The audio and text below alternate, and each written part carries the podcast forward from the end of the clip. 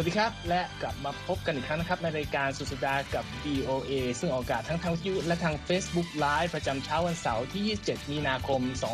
2564 ตามเวลาในประเทศไทย วันนี้อยู่กับผมนพรัชชัยเฉลิมมงคลผมรัตพลอ่อนสนิทดิฉันวรังคณาชมชื่น และดิฉันดิธิการกำลังวันค่ะ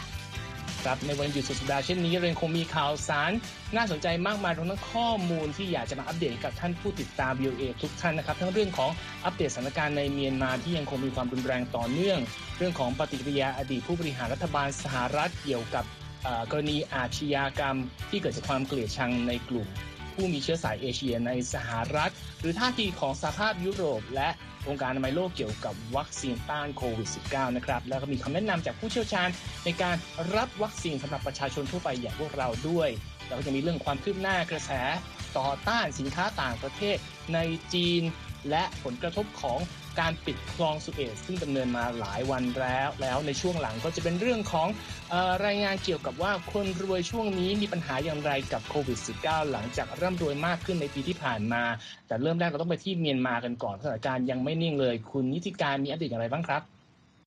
ค่ะสำหรับสถานการณ์เมื่อวันศุกร์นะคะ อ้างอิงจากรายงานของรอยเตอร์ก็ระบุว่ามีผู้ประท้วงในเมียนมาถูกสังหารอีก 4 คนนะคะ รวมแล้วตอนนี้ค่ะมีผู้ประท้วงที่ถูกสังหารไปนะตั้งแต่เกิดรัฐประหารเมื่อ1กุมภาพันธ์รวมทั้งสิ้นกว่า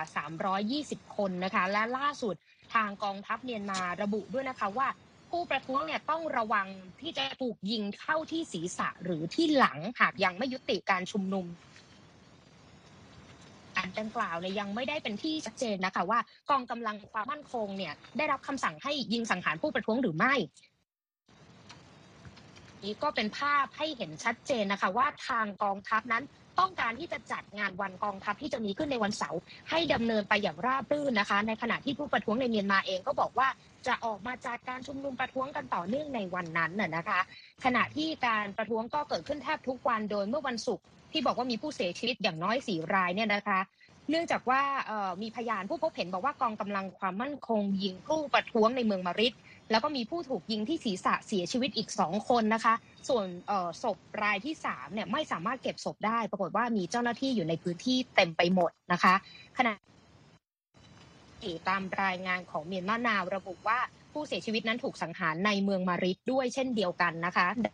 อองค์กรสิทธิมนุษยชน AAPP ระบุว่า หนึ่งในสี่ของผู้ประท้วงที่ถูกสังหารใน 320 คนนี้เนี่ยนะคะ เสียชีวิตจากการถูกยิงเข้าที่ถ้าพวกเขาเนี่ยถูกเล็งเป้าสังหารหรือไม่ผู้แทนพิเศษของ UN ก็ออกมาเคลื่อนไหวทันทีนะคะ บอกว่าตอนนี้กองทัพเมียนมากำลังคุกคามประชาชนในประเทศ ไม่เว้นแม้แต่สตรี เยาวชนและเด็กก็เป็นกลุ่มที่ถูกสังหารด้วยเช่นเดียวกันนะคะ ในระหว่างที่นานาประเทศออกมาตรการลงโทษทางเศรษฐกิจนะคะ กับเมียนมาในช่วงที่ผ่านมา ปรากฏว่าทางรัสเซียออกมาแสดงท่าทีสนับสนุนกองทัพเมียนมานะคะ แล้วก็ระบุด้วยว่าต้องการกระชับความสัมพันธ์กับเมียนมาให้แน่นแฟนมากยิ่งขึ้น เรื่องนี้เป็นรายงานของสำนักข่าวทาสนะคะ โดยระบุว่าเมื่อวันศุกร์รัฐมนตรีว่าการกระทรวงกลาโหมรัสเซียเข้าไปหารือกับนายพลอาวุโสมีหนงหลาย โดยบอกว่าเมียนมาเป็นพันธมิตรที่พึ่งพาได้ แล้วก็เป็นหุ้นส่วนทางยุทธศาสตร์ของรัสเซียเองด้วย ประเด็นนี้มันน่าสนใจก็ตรงที่ว่าการสนับสนุนรัฐบาลทหารเมียนมาของรัสเซียเนี่ยมีบทบาทสำคัญ เพราะว่ารัสเซียนั้นเป็นสมาชิกถาวรของคณะมนตรีความมั่นคงแห่งสหประชาชาตินะคะ เชกเช่นกับจีนที่ยังไม่แสดงท่าทีใด ๆ เกี่ยวกับสถานการณ์รัฐประหารในเมียนมานะคะ ซึ่งนั่นก็หมายความว่าคะแนนเสียงของฝั่งรัสเซียรวมถึงฝั่งของจีนเองอาจจะมีผลในการยับยั้งปฏิบัติการต่างๆ ของ UN ก็เป็นได้นะคะ ขณะที่ในภาพรวมเศรษฐกิจทางธนาคารโลกก็ย้ำยืนยันนะคะว่าเศรษฐกิจของเมียนมานั้นอาจจะหดตัวไปถึง 10%หลังจากที่คาดการณ์กันค่ะว่าปีนี้เศรษฐกิจของเมียนมาจะกลับมาฟื้นตัวได้ค่ะ ครับในเรื่องของเมียนมายังมีประเด็นที่ต้องติดตามอย่างต่อเนื่องนะครับ แต่กลับมาที่สหรัฐก่อนนะครับ มี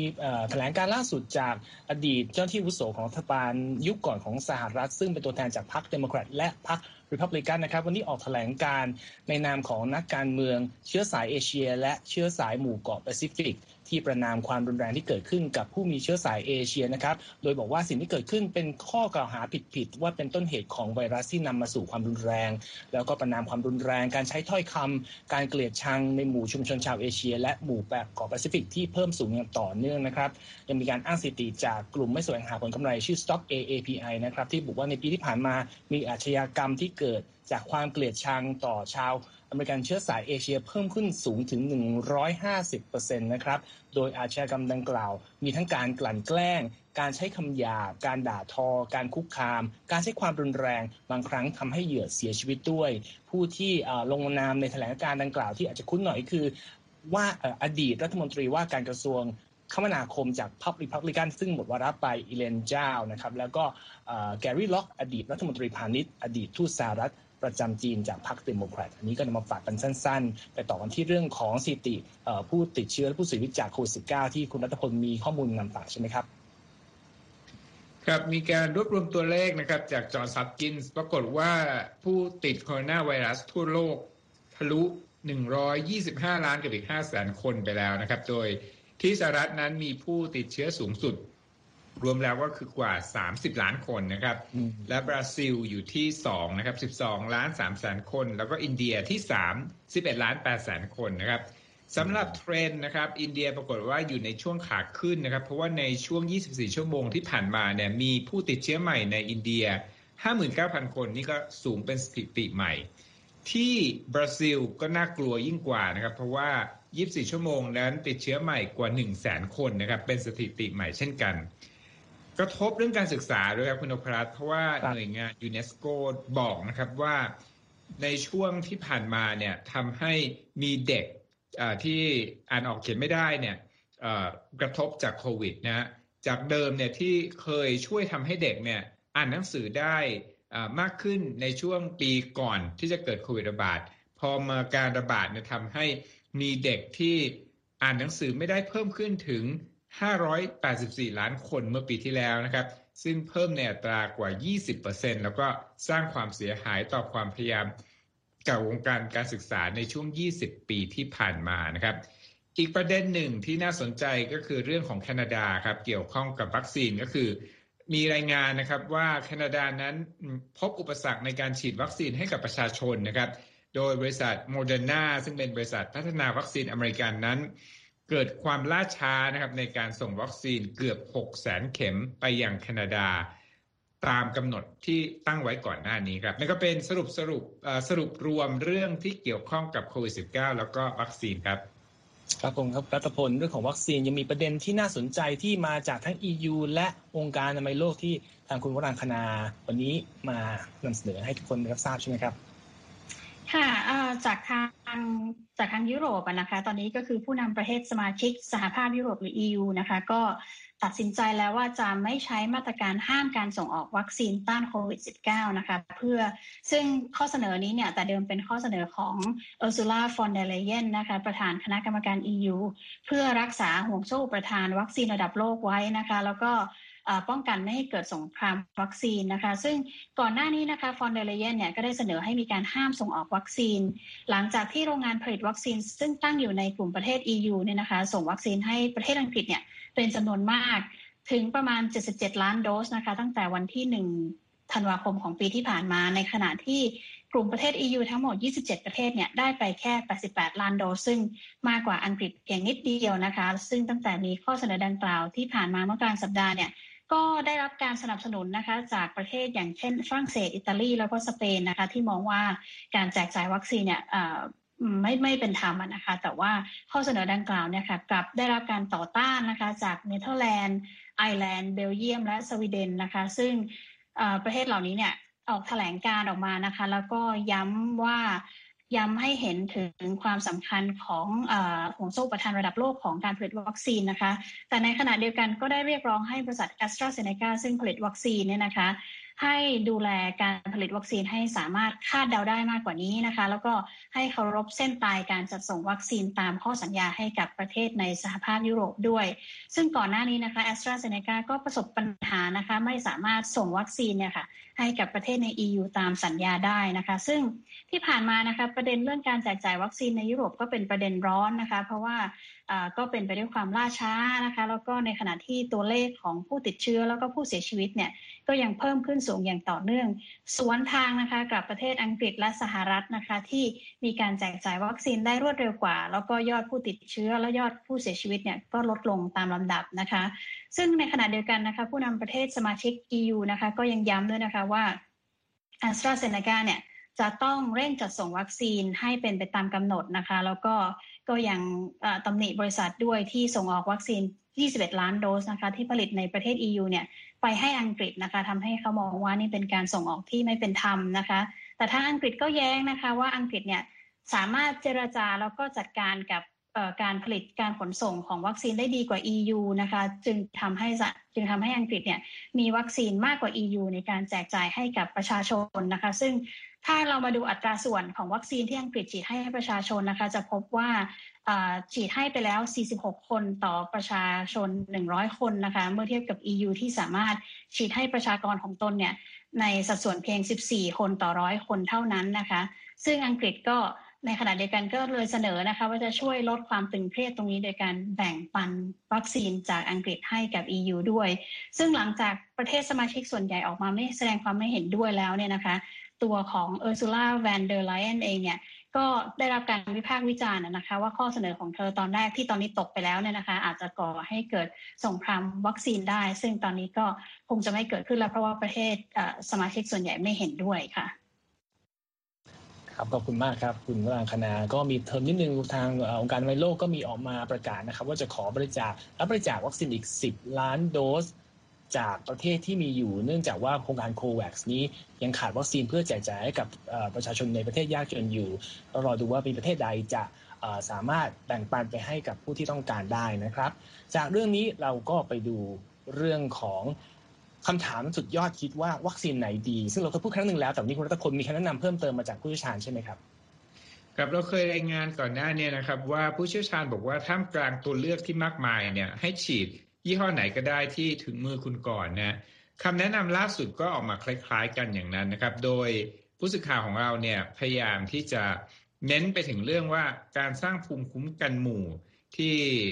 นักผู้เชี่ยวชาญแล้วก็นักวิชาการบอกเนี่ยคือต้องให้ได้ทั้งหมดกี่เข็มนะครับ ปรากฏว่าก็ต้องได้ทั้งหมดถึง 14,000 ถึง 15,000 ล้านโดสนะครับเพื่อให้ประชากรโลกเนี่ยมีภูมิคุ้มกันหมู่ได้ ดังนั้นเนี่ยถ้าจะแข่งกับเวลาของการที่โคโรนาไวรัสกลายพันธุ์นะฮะซึ่งก็กลายพันธุ์เราก็ได้เห็นสายพันธุ์ต่างๆ แล้วเนี่ยผู้เชี่ยวชาญบอกว่าเมื่ออคุณมีโอกาสเลือกเนี่ย จริง ๆ แล้วเนี่ยภาพรวมขอให้มองภาพรวมดีกว่านะ โดยบอกว่าหลายคนเนี่ยรอเพื่อเลือกนะครับเพราะว่ามีตัวเลือกมากมาย แล้วก็อยากจะได้สูตรที่ตัวเองคิดว่าดีนะผู้เชี่ยวชาญบอกว่าทำแบบนี้เนี่ยอาจจะทำให้เกิดความล่าช้าในการสร้างภูมิคุ้มกันหมู่ต่อประชากรประชากรโลกนะครับ ทั้งนี้และทั้งนั้นนะครับ ผู้เชี่ยวชาญที่ชื่อเจสตีฟมอริสันจาก Center for Strategic and International Studies เนี่ย บอกนะครับก็เข้าใจได้นะถึงคนที่อยากจะรอเวลาเลือก เพราะว่าเท่าที่เห็นมาก็มี Johnson and Johnson ที่บอกว่ามีประสิทธิภาพ 66%เห็นแล้วว่าจะลองเอ๊ะนะเพราะว่าถ้าเทียบกับไฟเซอร์ที่ร่วมผลิตกับ BioNTech แล้วก็โมเดอร์นาเนี่ยสองสูตรนี้เนี่ยระดับประสิทธิภาพอยู่ที่ร้อยละ95 นะครับ แต่เขาบอกนะครับว่าอย่างของ Johnson and Johnson เนี่ยเป็นการทดลองที่เกิดขึ้นหลังจากเกิดการกลายพันธุ์แล้ว ซึ่งน่า น่าจะช่วยอธิบายได้นะครับว่าทำไมตัวเลขถึงอยู่ต่ำกว่าสูตรสองสูตรที่ออกมาก่อนก่อนที่จะเกิดการกลายพันธุ์อย่างแพร่หลายนะครับ แล้วก็ถ้าดูนะผู้เชี่ยวชาญบอกว่าอยากให้ดูถึงประสิทธิภาพในการลดความเจ็บป่วยรุนแรง แล้วก็ประสิทธิภาพในการลดการเสียชีวิตเนี่ยปรากฏว่าทั้ง 3 สูตรก็คือ Pfizer, Moderna แล้วก็ J&J เนี่ยอยู่ในลักษณะที่ดีเยี่ยมนะครับ ส่วนของบริษัทที่ถูกตั้งข้อสงสัยมากก็คือ a s t r a z เซ e c a นะหลังจากที่ประเทศหลายประเทศในชะลอการฉีดวัคซีน เนื่องจากเรื่องปัญหาลิ่มเลือด ผู้เชี่ยวชาญบอกนะครับว่า หากดูถึงภาพรวมโดยทั่วไปแล้วนะพร้อมกับข้อมูลที่องค์การอนามัยโลกออกมายืนยันเมื่อสัปดาห์ที่แล้วก็คือโอเคไฟเขียวกับ a s t r a z เซ e c a เช่นกันนะครับ ท้ายสุดนะครับ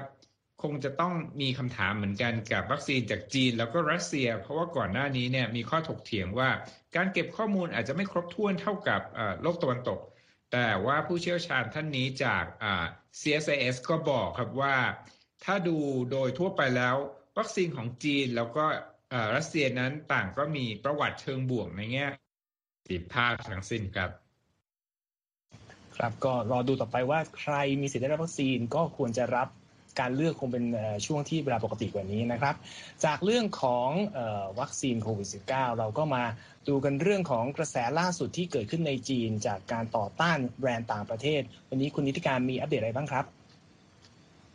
ก็ตามต่อมาจากเมื่อวานนี้นะคะ เพราะว่าเป็นการเคลื่อนไหวของฝั่งบริษัทเทคโนโลยี และบริษัทอีคอมเมิร์ซยักษ์ใหญ่หลายแห่งของจีนนะคะ ที่เคลื่อนไหวต่อต้านแบรนด์แฟชั่นสัญชาติสวีเดน H&M โดยไปดึงแบรนด์นี้เนี่ยออกจากระบบในวันศุกร์นะคะ ทั้ง Alibaba แอปพลิเคชันเหม่ยถวนแอปพลิเคชันไป่ตู้แอปพลิเคชันตีตี้ชูสิงนะคะ ก็ถอด H&M ออกจากจุดหมายปลายทางในโลกออนไลน์ในแอปพลิเคชันเหล่านี้ด้วยเช่นกัน ซึ่งแบรนด์ดังจากฝั่งตะวันตกอื่นๆ ก็เจอกระแสอีกเช่นกันนะคะ ไม่ว่าจะเป็น Burberry ไนกี้อาดิดาสนะคะ เจอ เจอประเด็นเพราะว่ามันมีแถลงการของบริษัทออกมาในรูปแบบลักษณะที่คล้ายๆกับ H&M นะคะ เพราะว่าทางรัฐบาลจีนออกมาเคลื่อนไหวเมื่อกลางสัปดาห์ ว่าให้คว่ำบาตรสินค้าจาก H&M จากสวีเดน หลังจากที่บริษัทเคยออกแถลงการไปเมื่อปีที่แล้วว่า แสดงความกังวลเกี่ยวกับรายงานการบังคับบังคับใช้แรงงานในจีน แล้วก็ประกาศด้วยว่า บริษัทจะเลิกสั่งซื้อฝ้ายซึ่งเป็นวัตถุดิบของผลิตภัณฑ์จากภูมิภาคเหล่านี้นะคะ ซึ่งรัฐบาลจีนก็ออกมาปฏิเสธ ข้อกล่าวหาดังกล่าวนะคะ ขณะที่ในวันศุกร์เอง H&M ถอดแถลงการณ์ดังกล่าวที่เป็นปมออกไปแล้วนะคะ ส่วนเว็บไซต์แบรนด์เสื้อผ้าแฟชั่นอื่นๆ ก็เคลื่อนไหวในลักษณะเดียวกัน อย่างเช่น Inditex นะคะเจ้าของ Zara บริษัท VF Corp นะคะเจ้าเจ้าของแบรนด์สายสตรีทแบรนด์และ Timberland บริษัท PVH เจ้าของ Calvin Klein แล้วก็ Abercrombie and Fitch นะคะก็ถอดเนื้อหาที่จะเป็นประเด็นออกจากเว็บไซต์ไปนะคะ ในวันศุกร์ด้วยเช่นเดียวกัน ขณะเดียวกันนะคะ บรรดา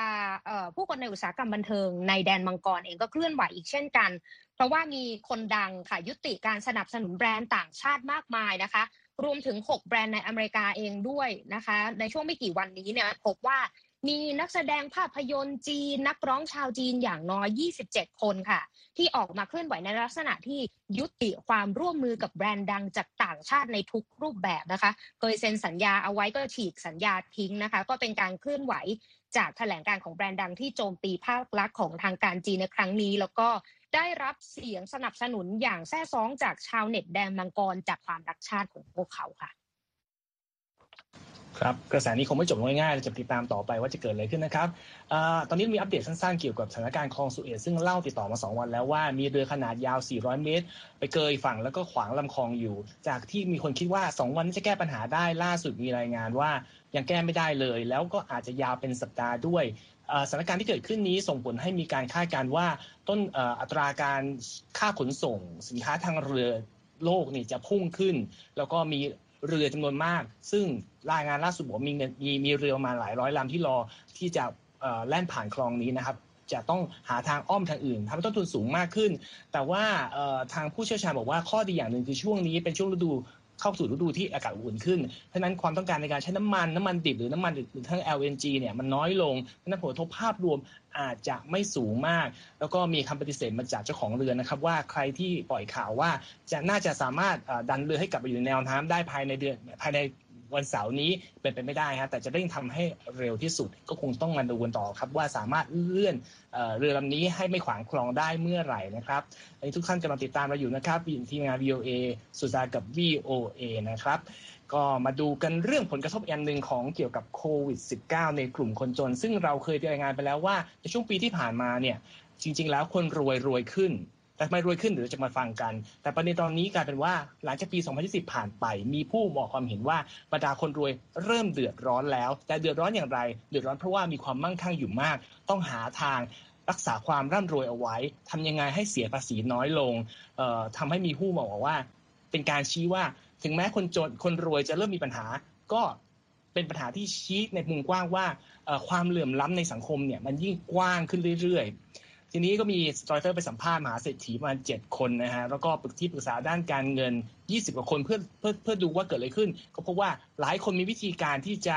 ทำให้ตัวเองรวยเหมือนเดิมขึ้น หลายวิธีมาก แต่ว่าทำไมเขาถึงรวยขึ้นนะฮะคุณนิติการมีข้อมูลมาบอกใช่ไหมครับเรื่องนี้ก็เป็นตัวเลขที่น่าสนใจนะคะ เพราะว่าเมื่อปี 2020 ที่ผ่านมานี้ที่โควิดระบาดเนี่ยกลายเป็นโอกาสของคนร่ำรวยมากขึ้น เพราะว่าเกือบ 2 ใน 3 ของอภิมหาเศรษฐีทั่วโลกค่ะ เขาก็ร่ำรวยเยอะขึ้นน่ยนะคะ ในปี 2020 อันนี้เป็นข้อมูลของนิตยสาร Forbes นะคะ ที่สำคัญคนที่รวยมากขึ้นเนี่ยเรียกว่ารวยถึงระดับไม่เคยรวยกันมาก่อนเลยนะคะ เพราะว่ามีแรงหนุนมูลค่าหลักล้านล้านดอลลาร์สหรัฐนะคะ จากเงินช่วยเหลือภาคธุรกิจที่ส่งมาจากผู้กำหนดนโยบายเซเองด้วยในช่วงการระบาดของโควิดนิตยสารฟอบส์บอกว่า เหล่าเศรษฐีพันล้านเหล่านี้เนี่ยนะคะร่ำรวยขึ้นประมาณ 20%ในช่วงปี 2020 ที่ผ่านมา ทีนี้มุมมองของหัวหน้าฝ่ายการลงทุนธุรกิจครอบครัวจากธนาคาร UBS เขามองว่า ความร่ำรวยเนี่ยไม่ได้มาเพราะโชคช่วยนะคะคุณ เพราะว่ามหาเศรษฐีเหล่านี้เขามีโอกาสที่จะลงทุนมากกว่านักลงทุนรายย่อยทั่วไป อันนี้เราทราบกันดี อีกอย่างหนึ่งก็คือมีทุนหนาพอที่จะเลือกไปทุ่มเงินลงทุนท่ามกลางความเสี่ยงในตลาดตราสารอนุพันธ์ และคนกลุ่มนี้เนี่ยเป็นลักษณะที่แบบคิดไวทำไวนะคะ พร้อมที่จะใช้โอกาสที่มีในมือในจังหวะที่ตลาดก็อยู่ในสภาวะที่ไม่ปกติอยู่แล้วด้วย อันนี้ก็คือเป็นภาพให้เห็นในในภาพกว้างๆนะคะ อีกด้านหนึ่งนักวางแผนการเงินจาก Boston Private ก็มองนะคะ ว่าในระหว่างที่รัฐบาลทั่วโลกเองต้องสู้รบปรบมือกับภาระหนี้ที่พุ่งสูงขึ้น ขณะเดียวกันก็ต้องรับมือกับความวุ่นวาย ความไม่สงบภายในประเทศนะคะ เหล่าอภิมหาเศรษฐีเหล่านี้ใช้เวลานี้ค่ะ โฟกัสอยู่กับความมั่งคั่งของตัวเองที่กำลังงอกเงยแล้วก็ใช้จังหวะนี้เร่งเทเงินทุนไปที่ trust fund ให้กับลูกให้กับหลาน เพื่อผลประโยชน์ด้านภาษีในโอกาสต่อไป แล้วก็เป็นแนวโน้มที่เกิดขึ้นในหมู่คนมีเงินในช่วงโควิดระบาดช่วง 7-8 เดือนที่ผ่านมาด้วยนะคะ แล้วก็หลายคนก็พูดเป็นเสียงเดียวกันเลยว่า นี่คือนาทีทองแล้วก็อยากจะทำอะไรสักอย่างนะคะ เกี่ยวกับโอกาสทองที่มาถึงนี้ พูดถึงเรื่องการลงทุนไปเสร็จแล้วให้เข้าใจคร่าว ๆ ไปดูการใช้เงินของคนร่ำรวยบ้างดีกว่าว่าเขาใช้เงินกันยังไงคุณนพรัตน์หลักๆเลยเขาบอกว่าก็จะต้องมีเรื่องของการย้ายถิ่นฐานไปอยู่ที่ที่ภาษีต่ำนะฮะคือ คือปัจจุบันผู้ที่มีฐานะอยู่ในพื้นที่ที่มีภาษีศูนย์เพราะในสหรัฐอเมริกาเนี่ยทางประธานาธิบดีโจไบเดนเคยประกาศว่าจะมีการเก็บภาษีผู้ที่มีฐานะร่ำรวยมากขึ้นฐานภาษี แม้จะต้อง trust fund ที่บอกมีผลประโยชน์ทางภาษี ปัจจุบันเนี่ยถ้าก็มีการโอนถ่ายทรัพย์สินที่มูลค่า ไม่ถึง 11.7 ล้านดอลลาร์จะไม่เสียภาษีนะครับ แต่ว่าทางไบเดนบอกว่าจะพยายามผลักดันให้กลับไปที่ benchmark เดิมในปี 2009 ที่เหลือแค่ 3.5 ล้านดอลลาร์ นั่นคือการย้ายจากที่ที่ตัวเองต้องเสียภาษีเยอะเช่นนิวยอร์กเนี่ยมีรายงานว่ามีบางคนเริ่มย้ายไปอยู่ที่แฮมป์ตันที่ในลองไอแลนด์หรือบางคนก็อาจจะไปอยู่เท็กซัสไปอยู่ที่ฟลอริดาซึ่งภาษีเนี่ยถูกใจมากกว่าก็เป็นเรื่องหนึ่งที่เขาพิจารณาอยู่ แต่ก็ได้ข่าวว่านอกจากนั้นก็มีเรื่องของพยายามเอาเงินไปบริจาคเหรอครับคุณนิติการ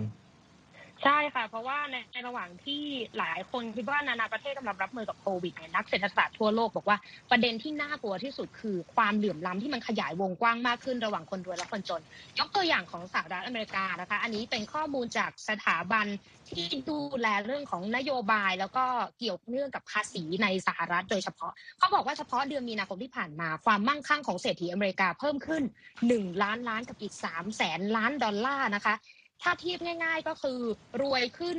4 ล้านล้านกับอีก 2 แสนล้านดอลลาร์ใช่ไหมนั่นคิดเป็นสัดส่วนประมาณ 20%นะคะของ GDP สหรัฐเมื่อปี 2020 ที่ผ่านมา ยิ่งไปกว่านั้น คือคนรวยมันรวยจริงๆไงรวยมากกว่าความมั่งคั่งของชาวอเมริกันที่นำมารวมกันครึ่งประเทศนะคะ ก็ยังไม่เท่ากับเศรษฐีที่อยู่ในสหรัฐเลยทีเดียว อีกด้านหนึ่งในมุมมองของหัวหน้าฝ่ายเรื่องการ มูลนิธิของ UBS เนี่ยเขาบอกว่าวิกฤตโควิดทำให้คนร่ำรวยถูกจับตามองว่า คุณต้องหันมาตอบแทนสังคมบ้างนะในช่วงนี้ เพราะว่ามันมีประเด็นสังคมเกิดขึ้นมากมาย มีความเหลื่อมล้ำมีความอายุติธรรมทางสังคมขึ้น โดยเฉพาะคนรุ่นใหม่บอกว่าเห็นปัญหานี้ แล้วก็อยากจะพูดในสังคมวงกว้าง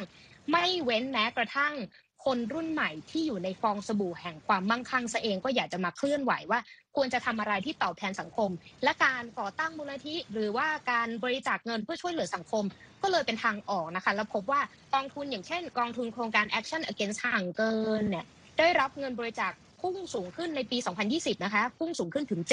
74%แต่ในมุมมองของแกรี่ สตีเวนสัน นักเศรษฐศาสตร์ แล้วก็อดีต trader จากซิตี้แบงก์เนี่ยมองว่า จริง ๆ แล้วเนี่ยนะการแก้ปัญหาความเหลื่อมล้ำในสังคมเนี่ยมันต้องคิดถึงภาษีความมั่งคั่งเข้าไปในสมการนี้ด้วยนะคะ เพราะว่าตอนนี้เราก็ทราบกันดีว่า คนที่เป็นเศรษฐีเนี่ยจ่ายภาษีต่ำกว่าพนักงานเงินเดือนปกติทั่วไปนะคะ แล้วเขาก็ไม่คิดว่าการจัดการแค่ภาษีเงินได้เนี่ยจะเป็นทางออกเพียงอย่างเดียว แต่ต้องคำนึงถึงสินทรัพย์ที่เขามีรวมถึงความมั่งคั่งของเขาแบบคิดกันเป็นทั้งระบบด้วยค่ะ ครับขอบคุณมากคุณนิติการครับ ก็วันนี้ก็เลยมีนำเสนอเกี่ยวว่าความโชคร้ายของผู้ร่ำรวยมาฝากกันนะครับ วันนี้มีข่าวสารเยอะมากจนใช้เวลาหมดแม็กเลยนะครับยังไงก็ถ้าเออมีเวลาเรามาติดตามกันในเว็บไซต์ของเรานะครับ www.voathai.com รวมทั้งทาง Instagram Facebook และ YouTube ยังมีข่าวสารที่เราภูมิใจนำเสนออีกมากมายอัปเดตข่าวต่างๆ ด้วย วันนี้เราสี่คนก็ต้องขอทุกท่านติดตามรับชมนะครับ เราก็ต้องขอลาไปก่อนพบกันใหม่สัปดาห์หน้านะครับ สวัสดีครับ สวัสดีครับสวัสดีค่ะ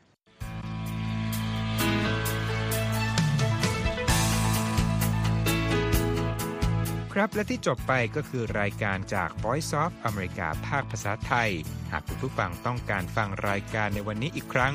สามารถเข้าไปได้ที่เว็บไซต์ voa thai com และคลิกที่โปรแกรมของเราครับ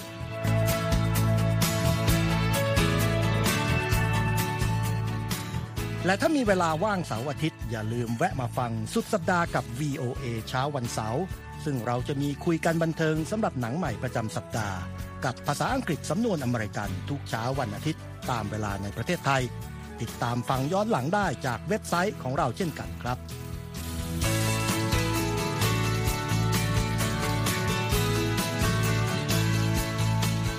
และสำหรับคุณผู้ฟังที่ชอบเรียนรู้ภาษาอังกฤษ ตอนนี้เรามีคอลัมน์พิเศษ Let's Learn English ซึ่งเปิดโอกาสการเรียนรู้และฝึกทักษะภาษาอังกฤษ ในรูปแบบที่ถูกออกแบบโดยผู้เชี่ยวชาญตามมาตรฐานการศึกษาของอเมริกา เพื่อให้เนื้อหาเหมาะสมสำหรับผู้เริ่มเรียนภาษาอังกฤษ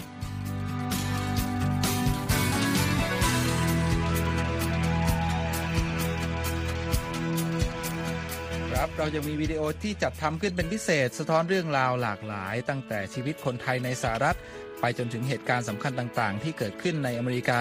มาเสนอเป็นประจำ ซึ่งติดตามได้ทั้งทางเว็บไซต์ voa thai com Facebook และ YouTube VOA Thai ครับ